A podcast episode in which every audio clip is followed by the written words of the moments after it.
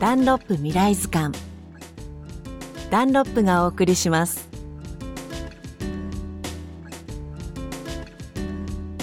こんにちは吉田美穂です。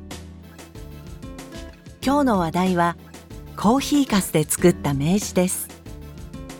手掛けているのはコーヒーを入れるプロ。いずれも現在20代の2人です。毎日お店でコーヒーを入れてその度に発生するコーヒーかすを前にして何とかしたいと立ち上げたブランドの名前はカフェラッテ。コーヒーかすを原料に紙を作っています。カフェラッテ共同代表の鈴木由紀さんに伺いました。えっと、牛乳パック、これもリサイクルされた牛乳パックと、あとはクラフト紙、茶色い干しですね。それとコーヒーかすを混ぜ合わせて、コーヒーかすの再生紙を作りました。難しいながらも、やってみたら実際面白くて。名刺で言うと、コロナ禍になってなかなか対面でも名刺をお渡しする機会とかも結構減ってると思うんですね。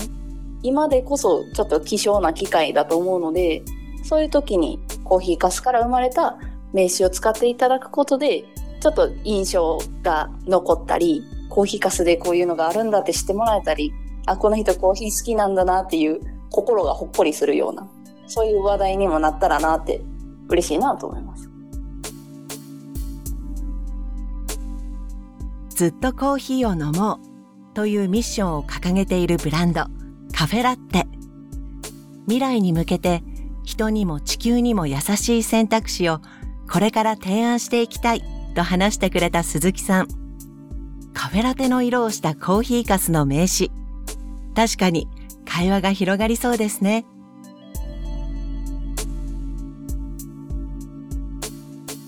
この番組ではお聞きのあなたからも宝物を募集しています。毎月3名の方に番組オリジナルのクオカードをプレゼントします。詳しくは未来図鑑のホームページへどうぞ。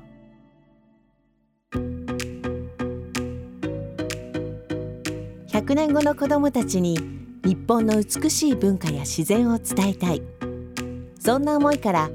ダンロップが取り組んでいる環境保護活動チームエナセーブ未来プロジェクト定年ピタイヤエナセーブシリーズの売り上げの一部を活用して2013年から日本ユネスコ協会連盟とともに全国各地で取り組んでいます。これからも地球と人の明日を守るために